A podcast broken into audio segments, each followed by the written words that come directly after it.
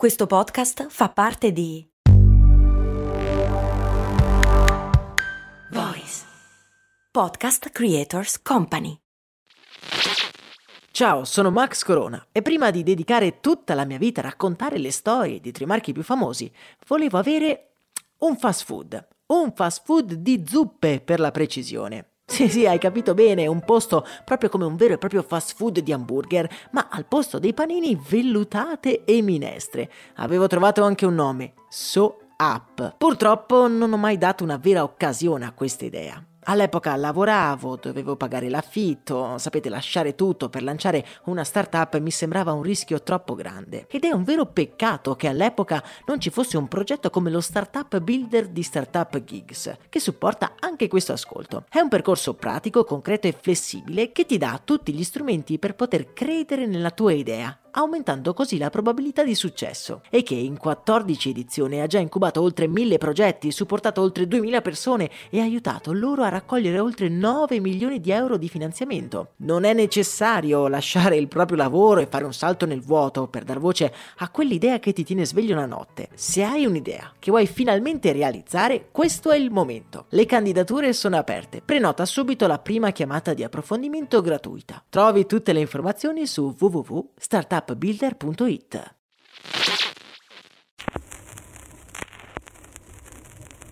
Max Corona, che sarei io, presenta Storie di Brand, un entusiasmante viaggio back in the future alla scoperta delle storie che si nascondono dietro i marchi più famosi.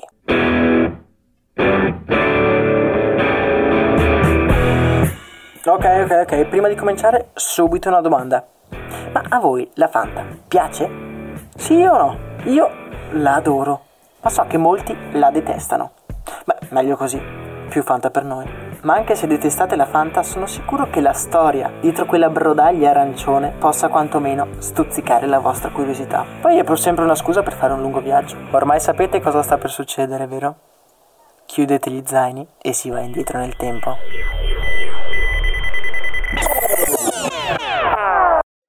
«1939. Berlino. Germania orientale.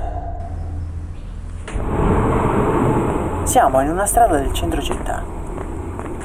È scesa la notte e i lampioni illuminano quel tanto che basta per non farsi investire dai tram di passaggio. Ci incamminiamo. Subito la nostra attenzione è attratta da una fila di persone che sta entrando in un edificio austero, sulla cui porta c'è un'insegna. Congresso degli industriali tedeschi. Entriamo. La sala è gremita e ad accoglierci c'è una gigantesca fotografia di un uomo in divisa. È Adolf Hitler. E due mastodontiche svastiche campeggiano ai lati del Führer. Le luci si spengono e un cono luminoso va a rilevare un uomo che salito sul palco prende la parola. Sono Max Kite e in nome della Coca-Cola chiedo di salutare il nostro Führer. Heil Hitler! Proprio in quel momento il logo americano compare sotto l'immagine di Hitler. Ma che cosa abbiamo appena assistito? La Coca-Cola? Hitler? E chi è quel kite? Proprio quando nella nostra mente si affollano questi pensieri, il buio cala su questa realtà, portandoci di nuovo indietro nel tempo.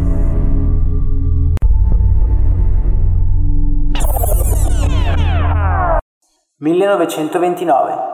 Francoforte, Germania centrale.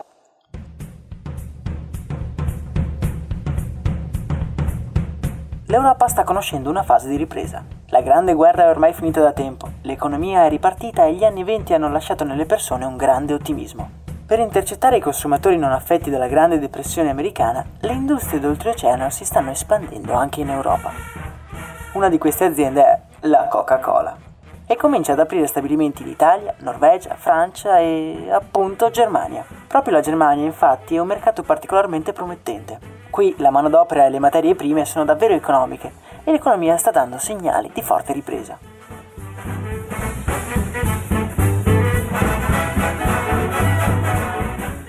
Nello stabilimento di Francoforte lavora un giovane ambizioso. Si chiama Max Kite e sogna di gestire uno stabilimento tutto da solo. Comincia a lavorare appena maggiorenne e quell'impiego alla Coca-Cola è stata la sua salvezza. La grande guerra e la crisi economica infatti hanno messo sul lastrico lui e la sua famiglia. Quando il capo del personale gli ha comunicato che era stato assunto, ha giurato che avrebbe fatto di tutto pur di non perdere il lavoro.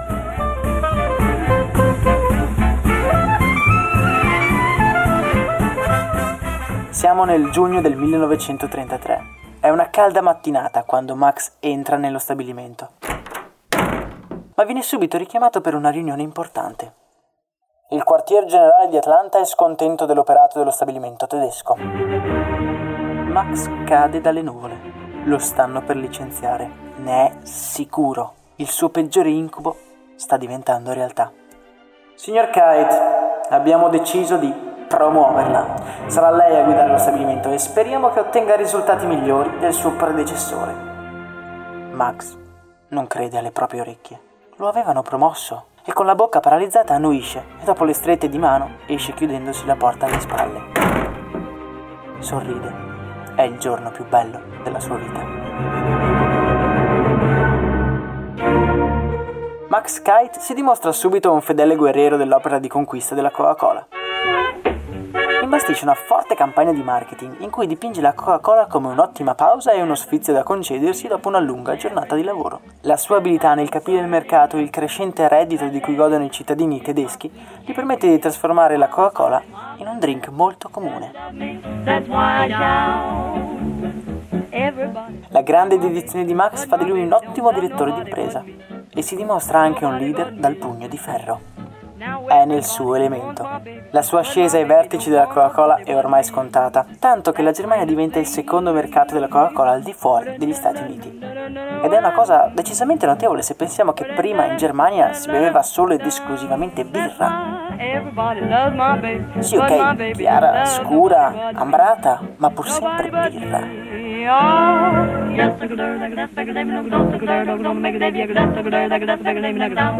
In quegli anni comincia però a figurarsi una nuova forza politica in Germania. Un uomo guida le proteste a Hitz e lavoratori contro il potere costituito. Quell'uomo è Adolf Hitler e sta creando il nazionalsocialismo. Dass ich anständig meine Zeit verwendet habe im Dienste meines Volkes. Hitler professa la grandezza del popolo tedesco e vuole liberare la Germania dal gioco delle altre nazioni. Max invece è a capo della divisione tedesca della Coca-Cola, un'azienda americana. Non proprio una posizione politicamente vantaggiosa, quella del nostro protagonista. La situazione si aggrava quando certi concorrenti tedeschi della Coca-Cola mettono le mani su un lotto di bottiglie con una scritta in ebraico sul tappo. Questa scritta in ebraico andava ad identificare l'idoneità kosher della Coca-Cola. Però da lì il passo è breve e la Coca-Cola viene dipinta come un altro strumento della manipolazione al soldo dell'esercito ebraico. La situazione è tesa e Max scrive al quartiere generale chiedendo una cosa mai fatta prima. Autonomia totale. Per poter lasciare in vita gli stabilimenti tedeschi, la casa madre avrebbe dovuto lasciar fare la comunicazione a Max e limitarsi a fornire gli ingredienti segreti per realizzare la bevanda. Controvoglia, la Coca-Cola consente ed è qui che Max mette in atto la sua più grande campagna. La Coca-Cola tedesca non solo non ha niente a che fare con gli ebrei, ma è anche diventata un'eroina nazionale. Sui manifesti infatti si racconta di come gli stabilimenti tedeschi avessero trafugato la formula segreta della Coca-Cola per produrla sul territorio tedesco e ogni riferimento alla casa madre di Atlanta viene rimosso da ogni comunicazione. Le vendite della Coca-Cola in Germania aumentano esponenzialmente e arrivano al suo apice nell'estate del 1936, durante i Giochi olimpici di Berlino. Manifesti grandi come palazzi raffiguranti gli atleti tedeschi con la Coca-Cola campeggiano agli angoli delle strade. Per rispondere alla crescente domanda di Coca-Cola, Max apre altri stabilimenti in tutta la Germania, diventando così il capo indiscusso della produzione di Coca-Cola in Europa. Parallelamente all'ascesa di Max, anche un altro personaggio sta compiendo la sua vertiginosa scalata al potere. Sono sicuro che sapete a chi ci stiamo riferendo. Hitler infiamma le piazze e i suoi deliri nazionalisti antisemiti si scaglia contro i nemici della Germania. Nel 1938 attacca la Cecoslovacchia e annette l'Austria. Sono le prove generali della seconda guerra mondiale. Max, sorprendentemente, pur essendo a capo di una divisione estera di un'azienda americana, non è per niente preoccupato. Anzi,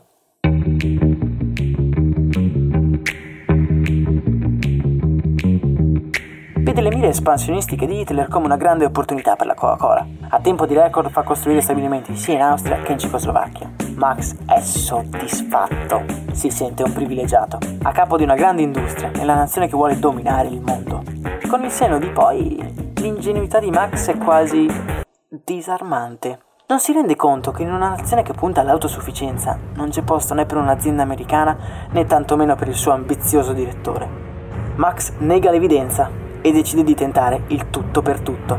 Continua a promuovere la Coca-Cola in tutte le manifestazioni naziste, tra cui anche il congresso degli industriali da cui è partito il nostro viaggio. Questa tattica disperata incredibilmente porta i suoi frutti.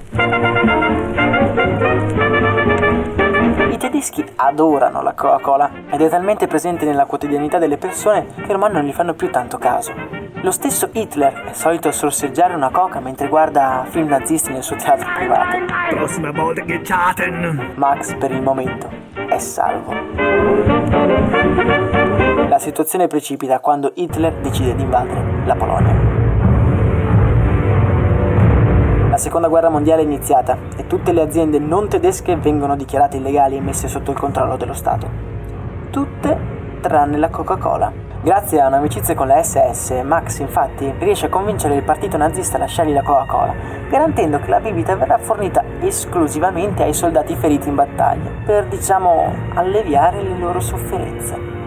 Max può rilassarsi di nuovo e nel suo studio accende la radio.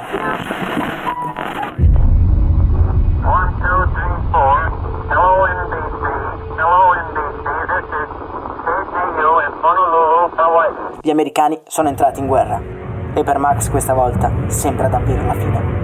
Atlanta non gli avrebbe più mandato nessun provvigionamento e le sue scorte stavano per esaurirsi. Questa volta è davvero la fine. Dopo un primo momento di sconforto, Max però si riprende e raduna tutti i suoi dipendenti al rapporto. Una rapida occhiata e si rende conto di non essere ancora finito. Prima di tutto chiama i suoi chimici e ordina loro di trovare una formula da sostituire a quella della Coca-Cola. Signore, ma eh, non c'è rimasto più nulla, dice uno dei chimici. Trovate qualcosa! Frugate anche della spazzatura se necessario, ma vi prego trovate qualcosa! E così fecero. In una settimana crearono un disgustoso intruglio ottenuto da scarti alimentari, bucce di patate, siero di latte e zucchero. I chimici sono quasi spaventati di portarla al loro capo per un assaggio, ma Mm, buona, mm, sì, mi piace. Produciamola. esclama Max con fare sbrigativo tra lo stupore dei suoi dipendenti. Ah, dimenticavo, ci serve anche un nome nuovo. Lo voglio per domani. Usate, usate la vostra fantasia. I dipendenti si guardano l'un l'altro e sono sconvolti dalla caparbietà del loro capo. In un momento come quello l'ultima cosa che avrebbero voluto fare è pensare al nome per una bibita, che effettivamente per Bella ti serviva in effetti molta fantasia. Fantasia? Fantasia. Beh, non è male come nome, fantasia. Anzi, no, no, ancora meglio. Fanta. Il giorno dopo i venditori portano la prima bottiglia di bibita al capo. La Fanta è pronta per essere venduta. Max sa che quella brodaglia è disgustosa, ma sa anche che sono l'unica azienda ancora in piedi nella nazione e altre bibite zuccherate non ce ne sono. E Max non si sbaglia. I don't want to set the world on fire. La Fanta vende bene, è l'unica bevanda zuccherata e le persone cominciano a comprarla prima cercando di berla, ma poi, distrutti dalla fame, cominciano ad utilizzarla per allungare e addolcire le proprie zuppe. Durante la guerra la Fanta venderà 3 milioni di casse di bottiglie, rimanendo a tutti gli effetti l'unico stabilimento della Coca-Cola ancora in attività. Desire. And that one is you. Ma i guai per il nostro protagonista devono ancora cominciare. Ciao, sono sempre io, Max Corona, e ormai da anni racconto storie di brand. Devo dire che costruire un'azienda partendo solo da un'idea è proprio un'impresa, soprattutto se si ha una vita già avviata con un lavoro e con mille altre responsabilità. È difficile trovare il coraggio e l'energia per credere in quell'idea che però bussa sempre più spesso nella nostra mente e magari ci tiene svegli di notte. Per questo motivo, prima di cominciare il nostro viaggio nel tempo, vi voglio presentare lo Startup Builder un progetto di startup Geeks che supporta anche questo ascolto, il cui scopo è proprio questo, evitare di avere rimorsi in futuro. È un incubatore online che in 12 settimane ti aiuta a capire se la tua idea può o meno avere un riscontro sul mercato e costruire tutti i documenti necessari per lanciare un'azienda e trovare finanziamenti da investitori. Insomma, riduce al minimo i costi e i rischi necessari. In 14 edizioni ha supportato oltre 2000 persone e li ha aiutati a raccogliere oltre 9 milioni di euro di finanziamento. Scopri lo Startup Builder e prenota la prima chiamata gratuita per scoprire il potenziale della tua idea. Scopri tutto su www.startupbuilder.it. Max non aderisce mai al partito nazista e aiuta alcuni dipendenti americani a scappare in Belgio quando ne ha l'occasione, ma allo stesso tempo ci sono delle fonti che sostengono che non si rifiutò di utilizzare schiavi ebrei per mantenere gli impianti in funzione. Nel 1945 il regime nazista sta crollando su se stesso. La Germania sta perdendo la guerra e i capi delle SS si guardano attorno per cercare i colpevoli della loro disfatta. Ma ormai non c'è più nessuno da incolpare. Gli ebrei non ci sono più, le strade sono vuote e le aziende chiuse. Aspetta, Max Kite è ancora in attività ed è a capo della Coca-Cola, un'azienda americana che guarda guarda ha fatto affari d'oro vendendo brodaglie ai cittadini tedeschi. Ecco il vero colpevole della disfatta nazista.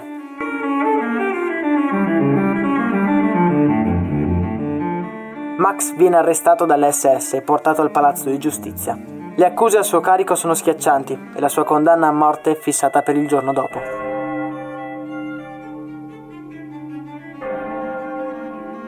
Quella notte, nella sua cella, Max non riesce a chiudere occhio. Possibile che tutti lo abbiano abbandonato? Nella sua mente lui aveva agito solo cercando di tenere in vita la fabbrica che gli era stata affidata. Max è disperato. La sua ambizione lo aveva condotto al patibolo.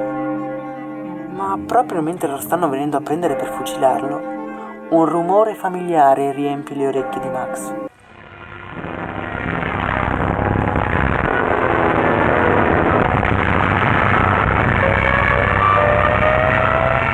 Proprio quel giorno un raid aereo americano distrugge il palazzo di giustizia nazista e Max è incredibilmente vivo e libero. Il giorno dopo gli alleati entrano in città e Max è pronto ad accoglierli cercando di sfruttare la situazione per i propri interessi. Come aveva fatto anni prima con i nazisti. Con un grande sorriso accoglie gli ufficiali americani quel pomeriggio. Un sorriso che gli rimane pietrificato sulla faccia quando i soldati americani lo fanno inginocchiare per ammanettarlo.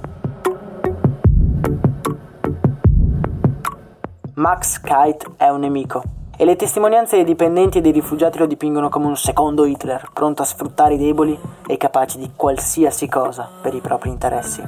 Max Kite viene licenziato. Ma senza perdere la propria ambizione manda una lettera a Woodruff, capo supremo della Coca-Cola di Atlanta, nella quale racconta la sua totale devozione all'azienda e anche l'avventura con la Fanta.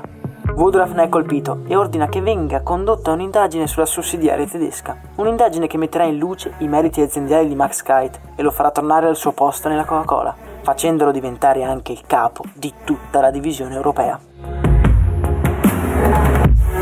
Ma non ci stiamo dimenticando di qualcosa? Che fine ha fatto la Fanta? Per ritrovarla dobbiamo attendere la fine degli anni 50 e ci dobbiamo spostare in Italia. Siamo a Napoli, in uno stabilimento della Coca-Cola gestito dal Conte Matarazzo. A causa della continua ricerca di nuove formule, viene brevettata una bevanda ottenuta dagli scarti della lavorazione delle arance, un prodotto tipico della costa partenopea. La bibita non ha nulla a che fare con la brodaglia di Max Kite, ma siccome il nome Fanta era già di proprietà della Coca-Cola, viene scelto per rappresentare quello che diventerà l'aranciata più famosa del mondo. Provate ad immaginare lo stupore di Max quando nel suo studio all'ultimo piano si vede recapitare una cassa di Fanta, la nuova bibita italiana, proprio con lo stesso nome che i suoi dipendenti avevano ideato una notte nel ben mezzo della seconda guerra mondiale.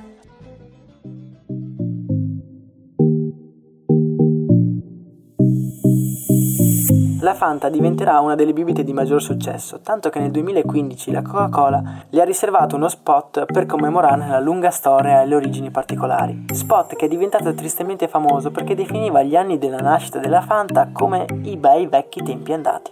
Quando le fecero notare che gli anni di genocidi e di dittatori assassini non è carino definirli i bei vecchi tempi, la Coca-Cola si scusò ed eliminò per sempre quello spot ma voi lo potete trovare sulla pagina Instagram di Storia di Brand insieme ad altre curiosità. Max Kite morì dopo una vita spesa per la Coca-Cola. La sua figura è tuttora avvolta nel mistero. Fu un capo nazista o un ribelle che nascose i rifugiati tra i suoi dipendenti? Santo o schiavista? Probabilmente la verità sta nel mezzo. Un uomo pieno di ambizioni che pensò bene di sfruttare gli eventi a suo favore.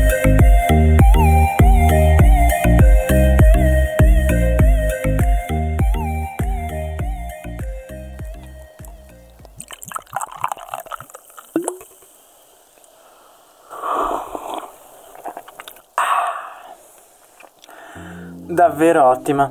Per me è come bere un bicchiere della mia infanzia. Un po' orgoglio italiano, un po' succo di Hitler. La Fanta ha sempre diviso, sia nella storia sia nel gusto.